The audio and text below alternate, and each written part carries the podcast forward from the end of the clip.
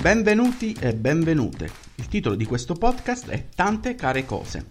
Un saluto, forse un po' demodè o proprio da nonna, per augurare il meglio a qualcuno in cui stiamo dicendo arrivederci. E questo farò, vi racconterò solo cose belle in attesa di sentirci ogni settimana. Storie da cui prendere spunto, approfondimenti per conoscere ogni aspetto di una notizia, ambizioni delle persone provenienti dal mondo del sociale. Perché ogni azione, anche la più piccola, può avere dei grandi effetti. Mi presento intanto, sono Luca Salici, un giornalista che si occupa di comunicazione sociale, crowdfunding e strategie digitali per il non profit. Ho pensato di mettere insieme buone pratiche, esempi da prendere a modello, risultati ottenuti da piccole e grandi associazioni, comitati e organizzazioni. La mia è una rassegna, anche di articoli o interviste rilasciate ai giornali, pezzi interessanti da condividere citando il lavoro anche di chi, come i giornalisti, fanno in modo che una bella storia diventi una notizia. Insomma, partiamo da qui. Anche se non sono sotto riflettori, ci sono milioni di persone in Italia che si spendono quotidianamente per migliorare la vita di qualcun altro Solidarietà, volontariato, sostegno, impegno, in una parola, umanità. Segnalatemi le vostre buone notizie, cercatemi sui social, Luca Salici, cercatemi su Facebook, Instagram, Twitter.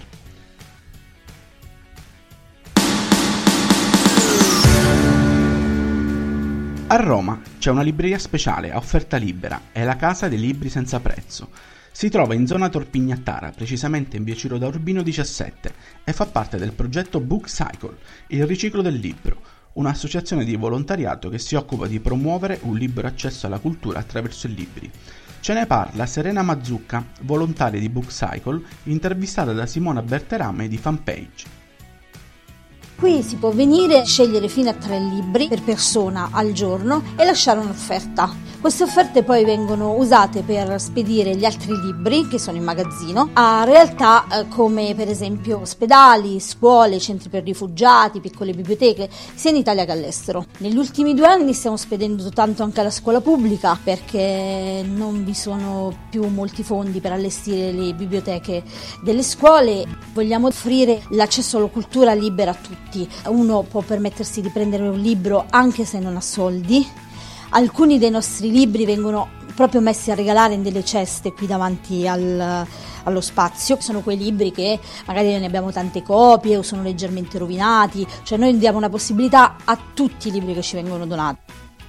Bookcycle nasce a Roma nel 2011 dall'idea di una rete esistente in Inghilterra. Il suo scopo è quello di promuovere un libero accesso alla cultura in qualsiasi luogo o situazione.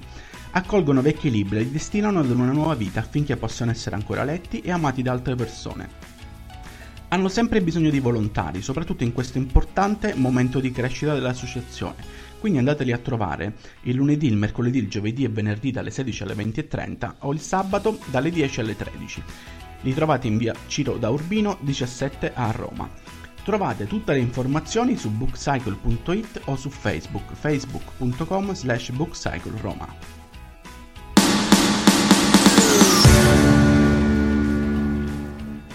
L'esempio della settimana arriva da un articolo e un video di Edoardo Bianchi della Repubblica. Ha aperto a Segrate, vicino Milano, la focacceria Alice, dove si ordina con il linguaggio dei segni. La titolare della focaccia è la 23enne Alice Di Luca, sordomuta dalla nascita, e ha realizzato con l'aiuto della madre Irene il progetto ideato come tesina alla maturità, la focacceria dei suoi sogni. Sentiamo l'intervista proprio a mamma Irene. Alice è sorda dalla nascita, finché era bambina insomma sì, aveva tanti amici, molto, poi ha avuto la fortuna di crescere in un paese che l'ha, l'ha aiutata molto, per cui tutti i suoi compagni, tutti i suoi amichetti segnavano. Il problema è subentrato più nell'adolescenza dove invece è stato molto difficoltoso perché ha iniziato a frequentare la città e, e lì è stato più complicato, quindi è sempre stata molto sola. Ad aiutare il negozio c'è anche Davide, il marito di Alice, allora, ti dico la verità, è stato uno dei miei primi timori, proprio quello del come interloquire con i possibili clienti, eh, però adesso ci rendiamo conto che comunque la cosa eh, riesce abbastanza bene, la gente anzi è incuriosita, alcuni vengono addirittura apposta per scoprire qualcosa di più sulla lingua dei segni e, mm, e quindi stiamo anche superando un pochino questo ostacolo della comunicazione. Su milanorepubblica.it trovate il video in cui si vede anche la focacceria ed alcune bellissime fotografie di Alice che proprio eh, fa vedere come ordinare eh, con il linguaggio dei segni una pizza o una focaccia.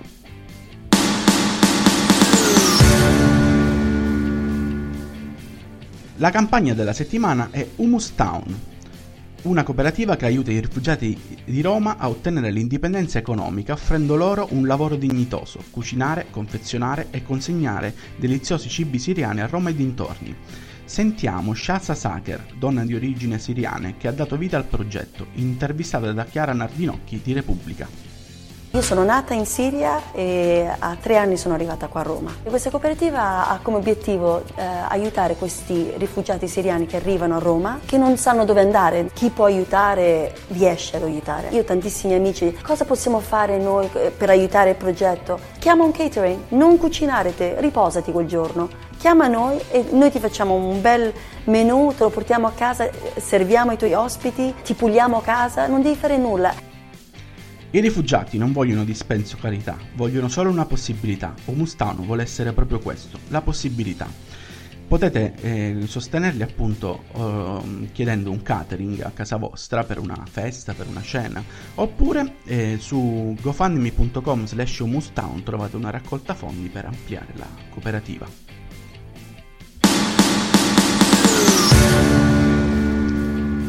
E a proposito di crowdfunding, vi racconto un po' come nasce la raccolta fondi sociale. I numeri e la storia del crowdfunding sono stati presi dal pezzo di Valentina Corvino del Salvagente di novembre.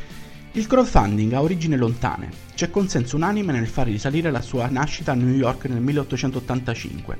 La Statua della Libertà sta per affrontare il suo viaggio dall'Europa agli Stati Uniti Donata come simbolo dell'amicizia tra i due popoli, uno dei monumenti più famosi al mondo venne infatti costruito in Francia e trasportato via mare fino alla costa del continente americano. Mancava il piedistallo, che avrebbe dovuto sorreggere la statua. Spettava ai newyorkesi la sua costruzione, per la quale serviva una cifra che si aggirava attorno ai 300.000 dollari dell'epoca, una cifra importante che il comitato istituito a tale scopo non riuscì a raccogliere per intero. Mancavano all'appello 150.000 dollari e fu allora il giornalista Joseph Pulitzer ad avere l'intuizione giusta. Attraverso le pagine della sua rivista The World, lanciò una raccolta fondi per finanziare la realizzazione del piedistallo. Una raccolta dal basso, tra la gente, senza vincole o cifre minime di investimento, un vero e proprio crowdfunding che nel giro di pochi mesi riuscì nell'intento di raccogliere la cifra rimanente. Da allora oggi sono trascorsi diversi anni, ma i principi che stanno alla base del crowdfunding sono rimasti gli stessi. Condividere, supportare, costruire. D'altra parte sono le caratteristiche di tutti gli esseri umani.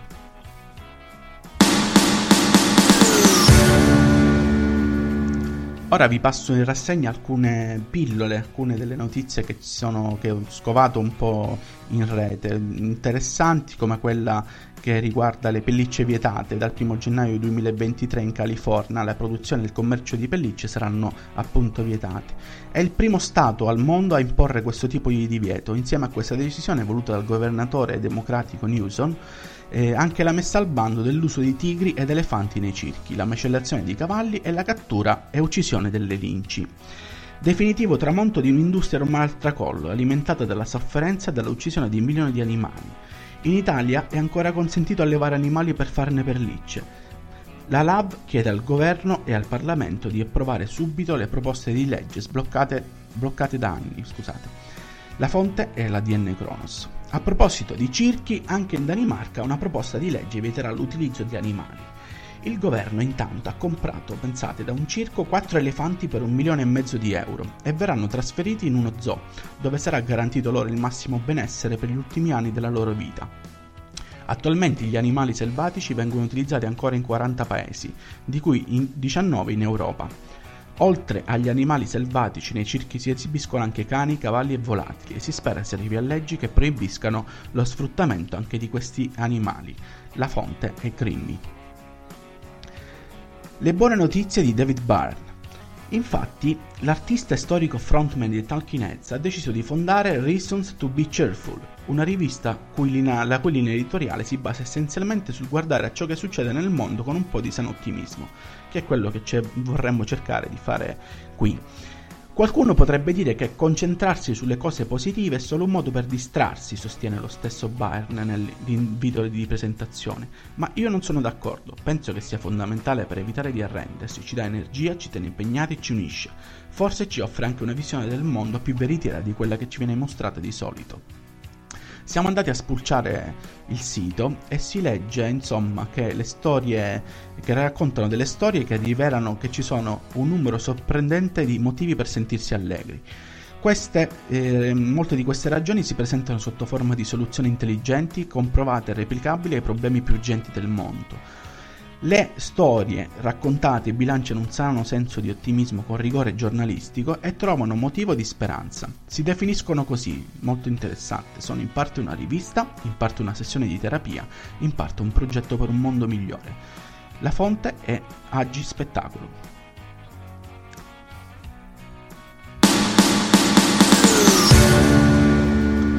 E ora la curiosità, perché perché fare tutto questo? Perché le buone notizie fanno bene alla salute. Insomma, Germana Carillo sul Grimmy ci racconta come ehm, alcuni studiosi americani sostengano che il nostro sistema nervoso semplicemente non era progettato per gestire una raffica quotidiana di cattive notizie. Questa sorta di inondazione a cui siamo, diciamo, ehm, bersagliati continuamente è troppo per la maggior parte delle persone. In uno studio condotto su circa 3.000 adulti sani, una università di Londra ha scoperto qualche anno fa che coloro che riferivano stati d'animo ottimistici avevano livelli più bassi di cortisolo, l'ormone dello stress che se alto porta ad alta pressione sanguigna a un indebolimento del sistema immunitario e persino a una obesità addominale. Altri due studi hanno associato l'ottimismo alla salute del cuore. I ricercatori di Harvard eh, hanno scoperto che una carica di ottimismo riduce la, poss- la probabilità di sviluppare malattie cardiache e il tasso di declino polmonare con l'età. In buona sostanza, più volte si è dimostrato che più forti sono le concentrazioni di notizie e medi negativi, più aumentano i livelli di stress e ansia. Vedere, leggere, condividere il bello potrebbe far partire una nuova macchina. Chissà che l'ottimismo che ne derivi non sia la strada da preferire verso un mondo migliore.